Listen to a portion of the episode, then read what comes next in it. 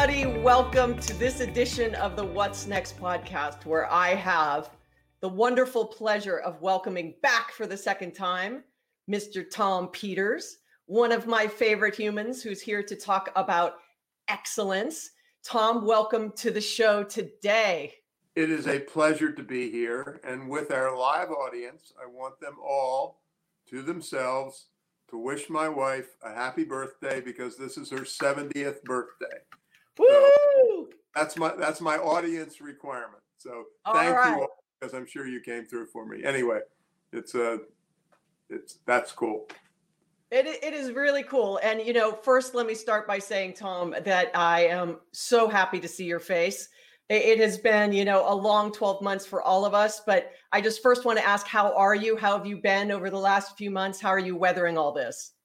Uh, given last Wednesday, anyone who gives a positive answer to that question is not my friend. So the answer is relative to what happened last Wednesday, I am not weathering well at all. It really was the worst thing that's happened. Forget the person in charge. It is the worst thing that's happened in 245 years or maybe since the Civil War. This is a BFD, as they say, and I am in a tense mood, foul mood, depressed mood. I love seeing you. There's nothing personal. It's always great to see you, but uh, I'm a long way from have a good day. This is this is a big, big, big deal. Well, you know, one of your things is always just sort of how are you going to be excellent in the next five minutes, right? And so. Yeah. With all this going on, I think you know one of the greatest reasons uh, I always enjoy talking to you is because your perspective is one that has seen leaders come and go, both on the political side and you're an ex-military man yourself right on the military side but but more importantly on the business side and i and i feel like this is a time over the last uh, 12 months anyway where leadership and excellence has really come into focus and you know going back to you know what i said on how you've been i know you've been really vocal about what leaders should be doing at this time yeah. maybe share some of that well the most important thing I think that I've said, and you should never say that anything you say is important, is if you are a leader of any group, of any size, the way that you have have behaved past tense since March of last year and the way that you will behave for let us say at least the next 6 months will define your entire professional career. I don't care whether you go on to do Y or whether you have done Z, which is amazing. The way you behave towards your fellow human beings, particularly those for whom you are responsible, that's the definition of your professional life. And, you know, this is a time for thoughtfulness caring, patience. Uh, I said to somebody, if I was had a group that regularly met, let's say 10 or 12 people who met on Zoom, and we had had five meetings, and you were one of the attendees, and you showed up on time or one minute early for the fifth time in a row, I would say, You're in trouble, Tiffany. There's no way in hell. I know that you have two young kids, et cetera, et cetera, et cetera. There's no way in hell that you can be on time forget your productivity, take care of your family and friends first, and then we'll get all this business stuff down. Done. And, and I really, I really would take that tone of voice. And, you know, I know we're, I'm speaking, being seen by adults, so I will make a remark that I wouldn't make in other settings. I said, you know, I've written an awful lot. I've been on a lot of podcasts on leading in COVID 19 times. And fundamentally, I can state my entire premise in four words. And the four words are don't be an asshole. Well, it's true. I apologize for using the word, but you know, that's the point. Um, this is the, and, and of course the thing relative to what you and I are talking about, and you're a child and I'm an old man.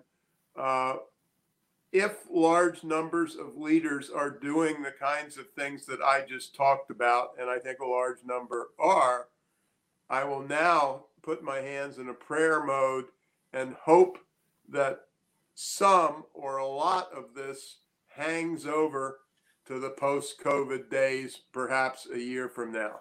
You know, I've had a million people say it. It's not an original thought, but you you really people like you, people like me, have been talking about the people side, talking about the softer stuff side, uh, and the MBA deans still don't get it, if you will, and most bosses still don't get it. But maybe, just maybe, given what we've gone through, that uh, the sorts of things we're talking about will, you know, go, move up higher on the agenda. I really do pray that that's the case. Well, I'm going to share this little ditty here for a second.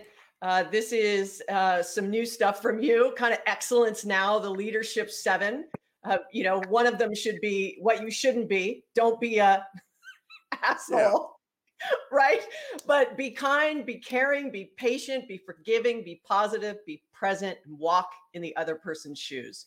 Such great advice. I, I mean, we could deconstruct all of this, but I think finding leaders that can embody all of that in a transparent way and sort of show up every day in a virtual setting is difficult but we see it really happening where where have you seen leaders you know during this time step up and sort of live these excellent now leadership traits uh, there's a little company where I get my car fixed. It's part of a bigger chain, and it's called Midas. And of course, we all know Midas muffler, but this is an auto repair shop.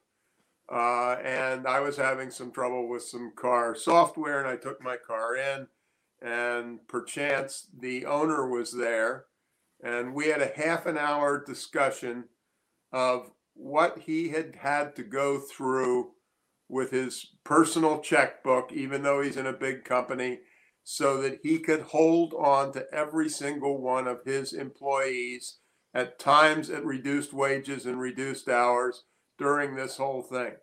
And that's the kind of thing that a brings you to tears, makes you, and, and so that's that's that's the sort of leaders I think those are the people I love. Those are the people I adore who really say people first.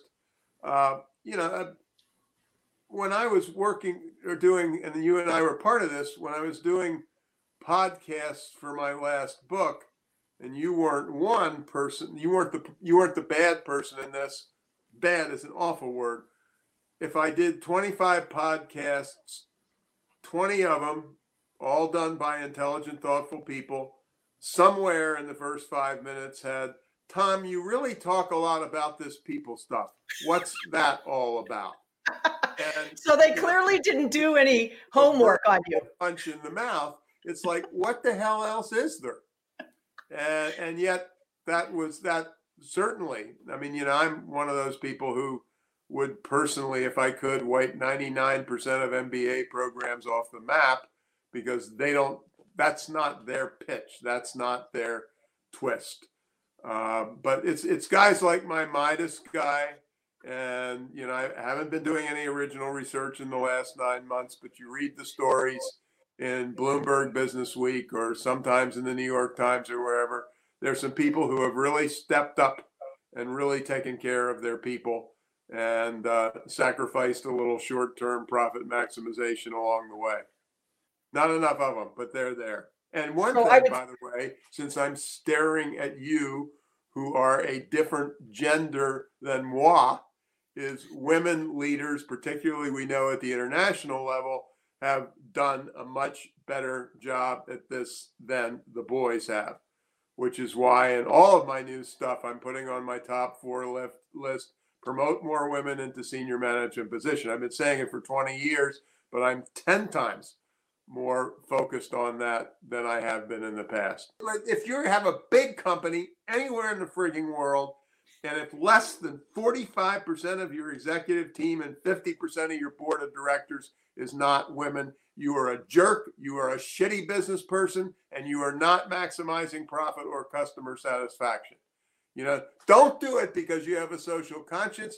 Do it because you'll have higher motivation, more engaged people, and your pockets will be lined with more gold. Well, you know, first of all, there's so much that you said there. If anybody did a podcast with you and didn't know people was your hot button, shame on them.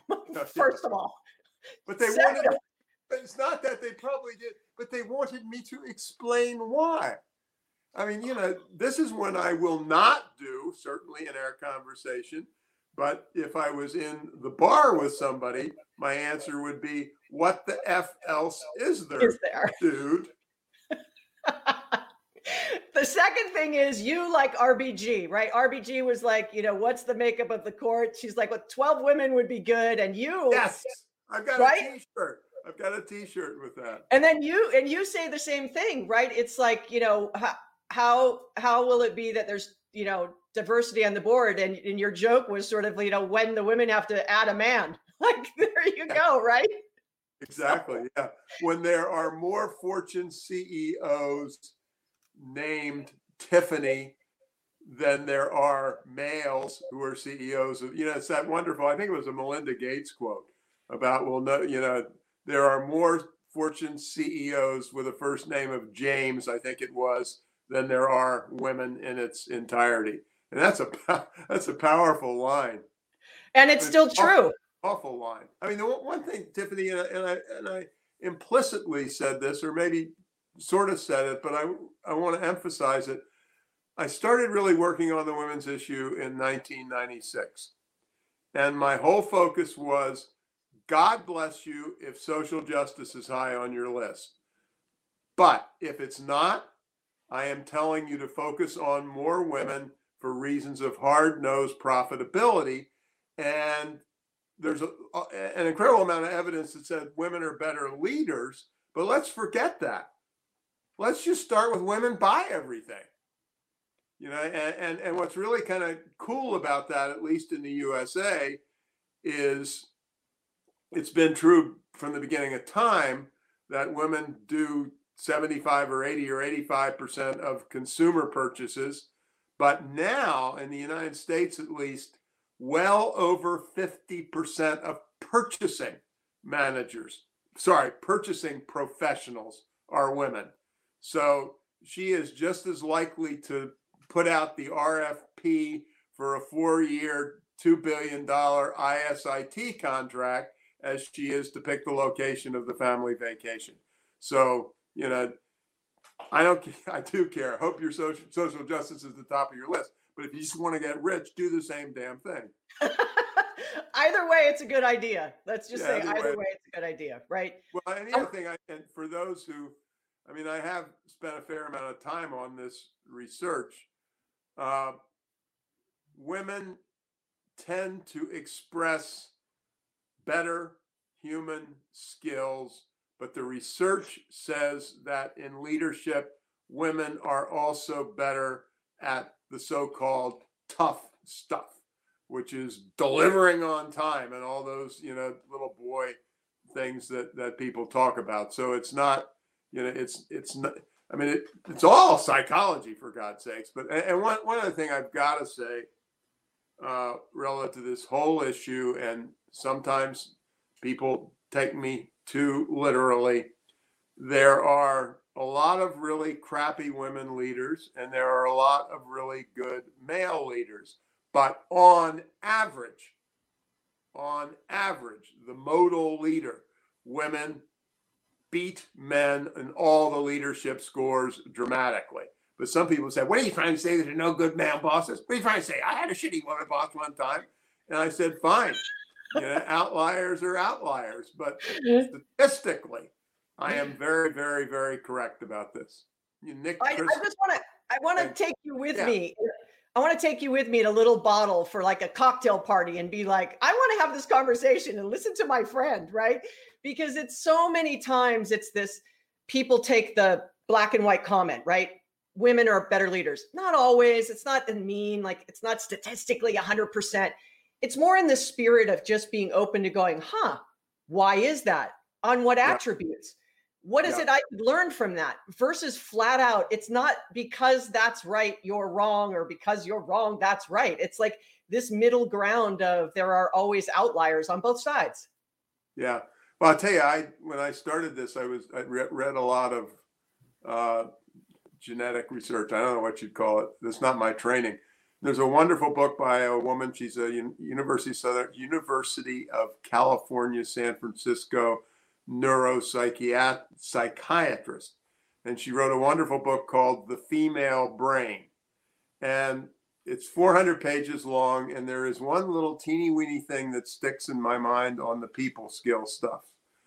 By the age of five days after birth, baby girls are making something like four times more eye contact with their fellow human beings. And I mean, I don't know how the jillions of people who are, you know, watching us would react to that, but that was that to me was just a, a, a one, wonderful telltale. Uh, I mean, actually, something else. I think it was in her book. If you have identical, I don't know what, what the term is, identical mixed gender twins, if you and I are those uh, identical mixed gender twins, uh, for the first something like three months in the womb, we are lovey dovey and hugging each other.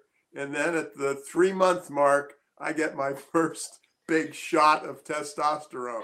And the first thing I do is start trying to beat the crap out of you. I mean, it's just, it's bizarre stuff like that. And yeah, and we know this stuff now. The neuroscience is, it's no longer anecdotal. My sincere apologies. I, I think we would get along. I think we'd get along. You, you'd be my wise, sage older brother. The crap out of me. So there. Well, I want to I want to go back a little bit because I know we we dove right into sort of excellence now and what's happening, but I want to tell a little story. So it was uh, 1985, uh, I think, or 84, and my stepfather gave me this book, In Search of Excellence, and it was written by this guy Thomas J. Peters. Now, did I think twice about reading the book and looking who the author was and in my wildest dreams? No, I was like 15 or 16 years old. No, I was not thinking about that. And it was a little complex for me at the moment, but he was like, "Look, I I feel like you're going to end up in business, and so this is a great book." And then he gave me 7 habits of highly effective people right behind this one, okay? So to time this.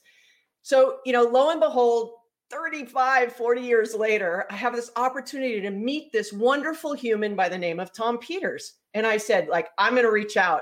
He's never going to respond. And lo and behold, he, he responded. And so we started this sort of, you know, digital uh, friendship via Twitter and email and phone calls. And I said, Hey, listen, I'm writing this book. And he goes, I'd love to read it. And I said, Ooh, like that's a lot of pressure. So I sent him the book. He was in New Zealand, I think, at the time. Uh, you were teaching down there.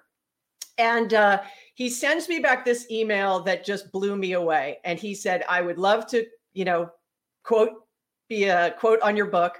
And it was like, it was written s- smooth as the Mississippi River. And I loved reading it and all of these things. You just sort of go, how interesting in life you go full circle, where the first business book I ever read 35 or 40 years later, I get the opportunity to meet Mr. Tom Peters. Second time he's, you know, graced me with his presence on my podcast and we've become, you know, fast friends doing things together, you know, that that just really inspire me. But I just want you to know, Tom, that you are one of my favorite special people on the planet.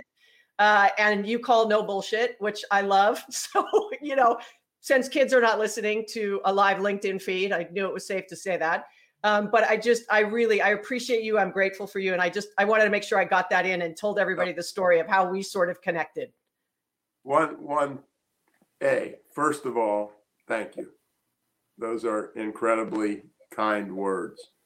Uh, one amusing thing that it reminds me of is when Bob Waterman in my book came along, uh, Peter Drucker was God at the time. And he didn't think very much of the book. Uh, and I loved it. There was some line somewhere. He made the most insulting comment that he could possibly make in his mind. He said, Well, fathers are giving, now this was, you know, 30 years ago, so there was a little more sexism in it. Fathers are giving this book to their college sons as if that was the biggest insult that you could ever offer. And I pumped my hands in the air and said, that is the biggest compliment I have ever gotten. And I really do want to say, and I know we've got a undoubtedly an ex- extraordinary variation of the people who who are watching us. And I really mean this.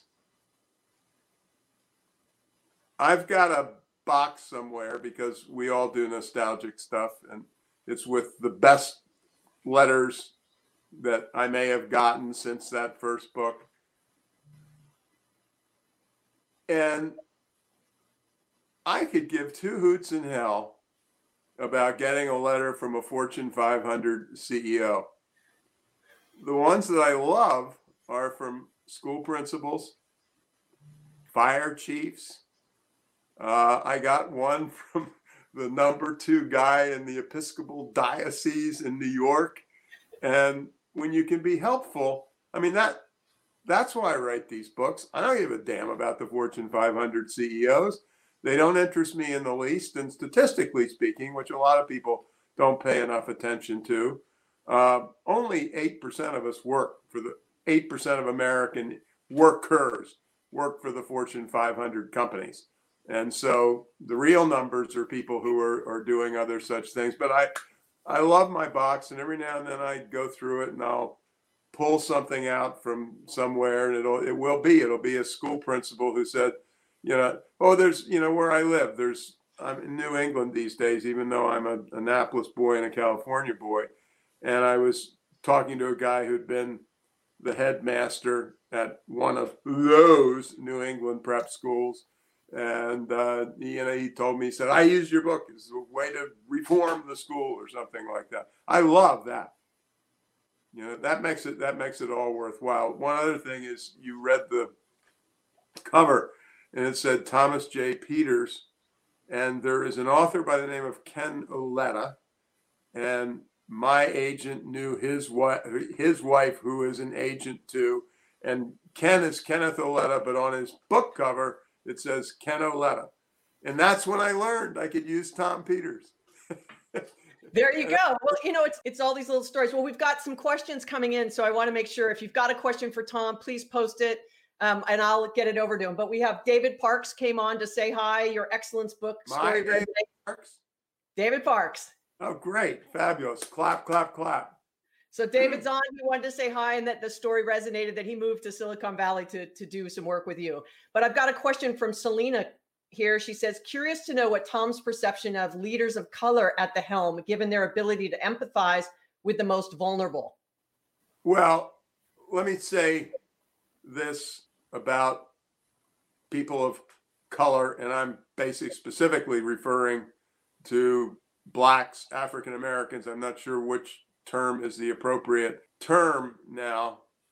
I grew up in Annapolis, Maryland in the 50s, and it was the deep south.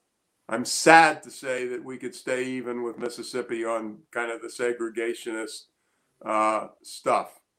And then a few years later, not a hero in any way, but I was involved pretty heavily in the civil rights movement and actually taught the first affirmative action course at Stanford while I was also a, a business school student.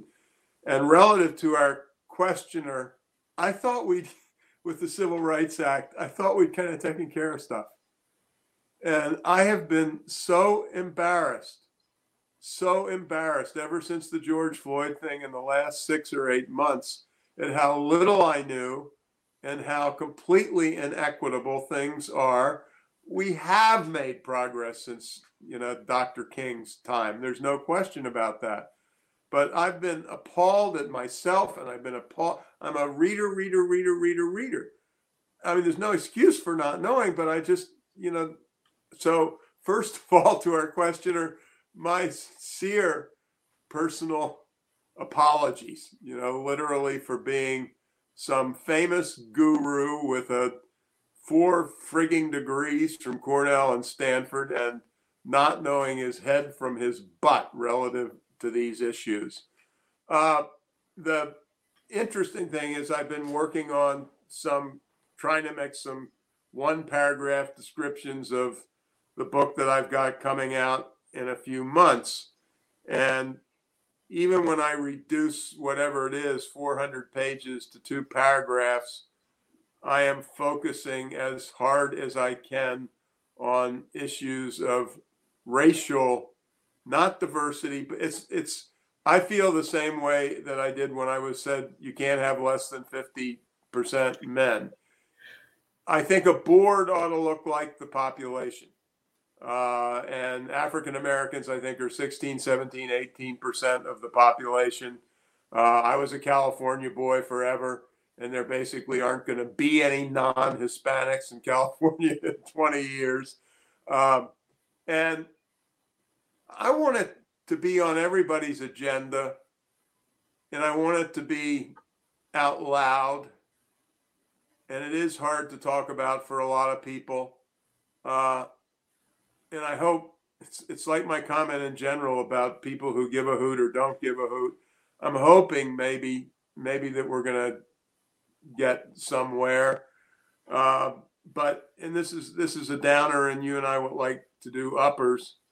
Uh, but the pretty agreed upon conclusions, which are getting worse with every passing hour, is last week's attack was a white supremacy attack.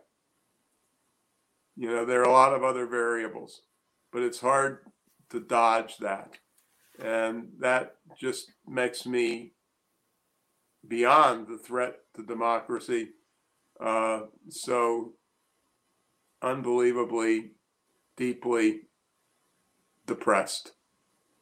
And I don't think that answered the question, but well, you know, I, I can only say this. I think your approach and the transparency and in, you know, you've been in and around this conversation for a long time. And I think just saying that, you know, how you feel about your role is a lot more than a lot of people are doing. A lot, a lot of people are doing. So once again, one of the many reasons why I love you is just that you just will, you know, be as transparent and wear your heart on the sleeve. So let me get to other questions. Uh, I've got one that from Harold Mann who says, Tom, that dirty airplane seat tray quote from your book has shaped my company's brand efforts for over 30 years.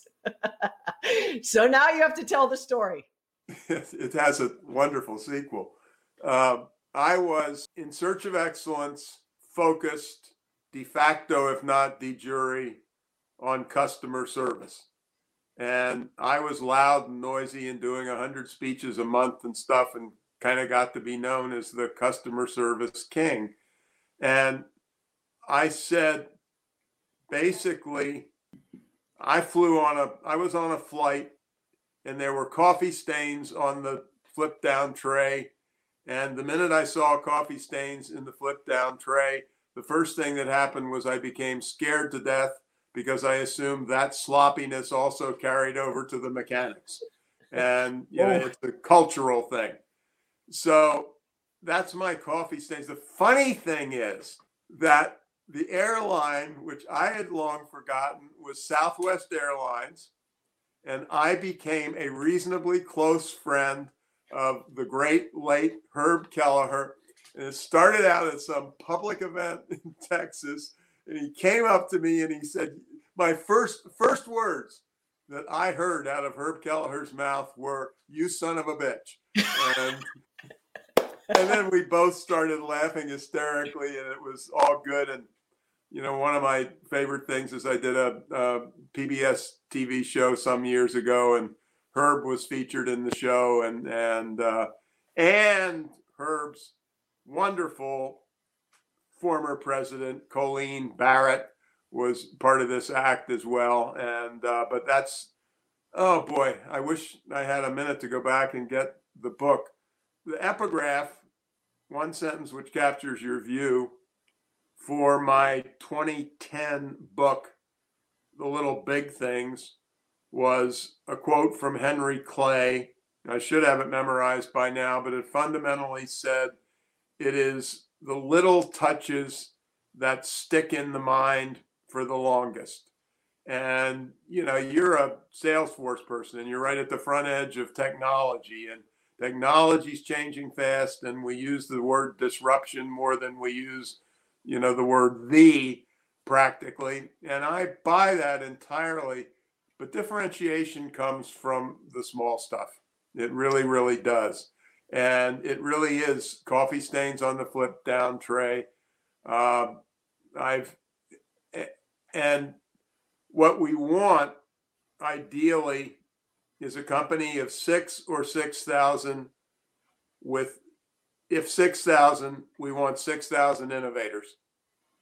And by innovators, I mean the little touches, the little differentiators. You know, there's a, I've used the same first slide in my presentations for five or six years now. And the late, great hotelier uh, Conrad Hilton was asked, please share with the audience our secrets of success. And his response in full was, don't forget to tuck the shower curtain into the bathtub. And the story is powerful for several reasons, or two that I will point out. Number one, I come to your hotel, Tiffany, because the location is perfect and you had a famous architect who created a beautiful structure. That's why I come. I come back because of the tucked in shower curtains. And I do my social media spiel because of the tucked in shower curtains. That's point one.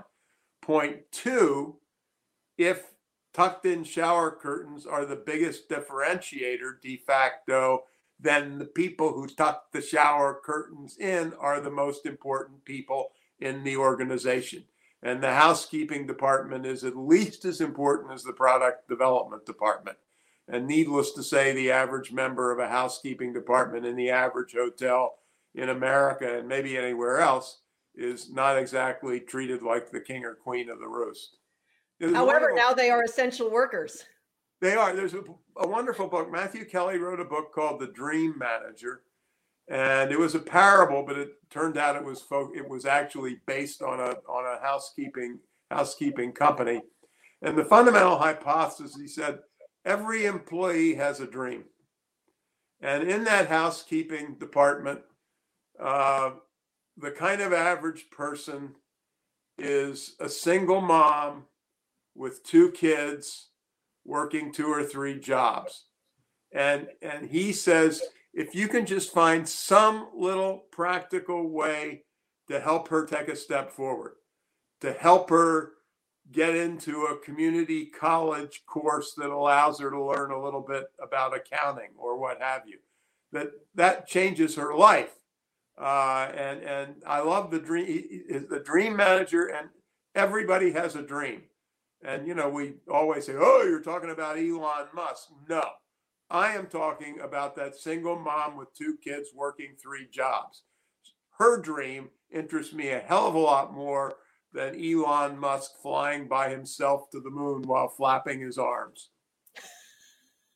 I get, I mean, it's, Elon is fine, but I was, I think it was on Twitter, and somebody said, uh, Elon Musk is one of the two greatest people in the world.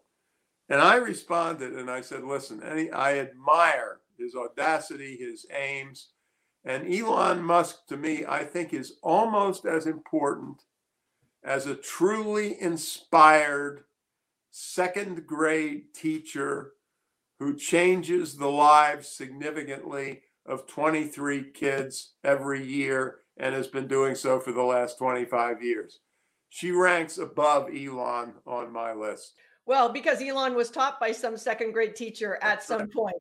Absolutely, absolutely right. true. And I was raised by a teacher, so I, I, you know, a single uh, mom who was a teacher. Oh my so God. I get it. It's I get it. Most but amazing, I, Tiffany. Uh, we didn't have any money, and there was a local private school. It was, it was a million miles from a New England boarding school uh, and my mother, who had been a, a stay at home mom, uh, started teaching, and she started teaching fifth graders. And she was a pistol, she was a force of nature. And so I remember her memorial service in Annapolis, Maryland. And I said my words, and some other people said their words. And when the whole thing was over, I had kind of a line of about 25 or 30 people and they were her former fifth graders, a lot of them age 45 or so. And every one of them said, Your mom changed my life during that year. And, you know, that beats Elon dead to rights in my in my book. It is that your mom and that collection of, of uh, elementary school teachers who I just worship. God bless them. I agree. I agree. And I think, you know, during this last sort of 10 or 12 months, as we've realized that education has been completely upended uh, and how we can make sure that we keep that going during this time while keeping our teachers and our kids safe, right? It's, uh, you know, we don't have enough time to go into the sort of future of what education should look like. But I think, you know, right now, as parents are teachers and, you know, homeschoolers and workers and, you know, spouses and everything, pet parents, and all the things simultaneously. Uh, you know, I think that that teachers are are uh, way more than essential. That's for sure. Absolutely. It, it, I'm going to digress, but it's at least slightly related. Uh, my favorite thing in my new book, and I hadn't fa- seen it, and so I didn't have it in my in my 2018 book, is a study the results of a study that Google made of its top employees and its most innovative teams. And this is Google, where a minimum IQ of 217 is required to even be a curtain tucker. Uh, and the top employees had eight traits, and seven of them were the soft stuff.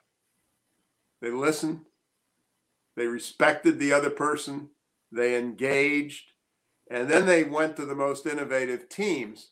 And if this is true, Google does something that all other people have done it that disgusts me. Employees are A players or B players. Uh, a, it disgusts me, and B, it's stupid because if you call me an E B player, you have just done the greatest act in human history to demotivate me. But forgetting that, the point of the this re, this was serious. You know, Google is quant world. This is serious research that they did the B teams were far more innovative than the A teams. You know, you had the people with IQs of 317, and then you had the people who listened to each other and built on each other's ideas and respected diversity of background or gender or whatever it happened to be. And it's just such a beautiful story because it's, you know, I lived in Silicon Valley for 30 years and you know, there's nothing. There's, a, I mean, the, the equivalent of that in a funny way.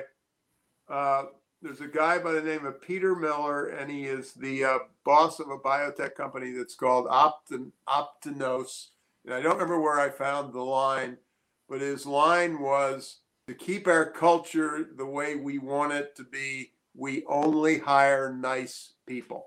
and what he specifically said that was so cool to me is he said, look, I need somebody with some incredibly obscure microbiology PhD. He said, Guess what? There are actually a lot of them around. You know, hire the nice ones, leave the jerks. And uh, one of the things that I'm emphasizing in my new work, 10 times more than I have in the past, is hire for EQ. And by EQ, I don't really mean Daniel Goleman's test. Hire for empathy uh, hire for the people skills in 100% of jobs and promote for the people skills times 100. I have argued, and for our colleagues in sizable companies, the number one asset that a company has is its entire portfolio of first line managers. And there is research up the gazoo that says that they are responsible for every variable worth talking about uh, from retention to innovation to you name it. Uh, if your first line, and the other side of it is the research is also clean that says the primary reason by a long shot that people leave jobs is not whether the company was cool or uncool, not whether it was honest or dishonest, but the quality of their first line supervisor.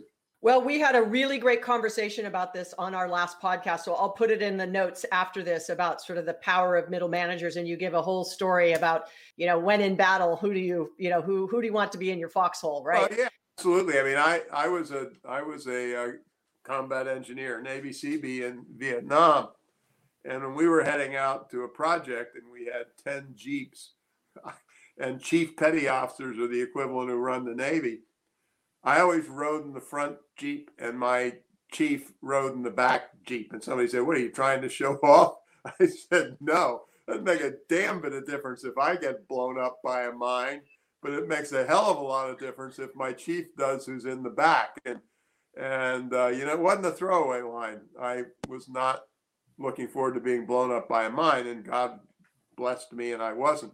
But I really did mean what I what I said. I get in trouble. I used to get in trouble occasionally. I love getting in trouble with military people that way. It's it's one of the reasons you would appreciate. I said to somebody, the reason I've been able to be a little bit more effective than women sometimes are in talking about these women issues is that I'm I'm untouchable. I am an old white male combat veteran. You can't find any soft shit in my portfolio with an engineering degree. No, but it's, it's really true. You know, well, I dismiss him. He's a whatever. I has a philosophy degree. Oh, for God's sakes, he wouldn't, you know, but you can't, you know, don't F with me, you know. Well, if, you know, interested in my grade point average on my CV. I'm interested in this other stuff. And it really, I mean, it's been so, God only knows, Tiffany, you could tell me 800 stories. I've been in programs, you know, talking about these issues with women speakers and men speakers. And so frequently, the woman is a hundred times more knowledgeable than I am. But when she says the same thing I say, everybody crosses their, or the males cross their arms. And A, it makes me want to puke. And B, it makes me wish I had been, you know, born with Arnold Schwarzenegger's, Schwarzenegger's muscle because I would have run into the audience and popped every one of them.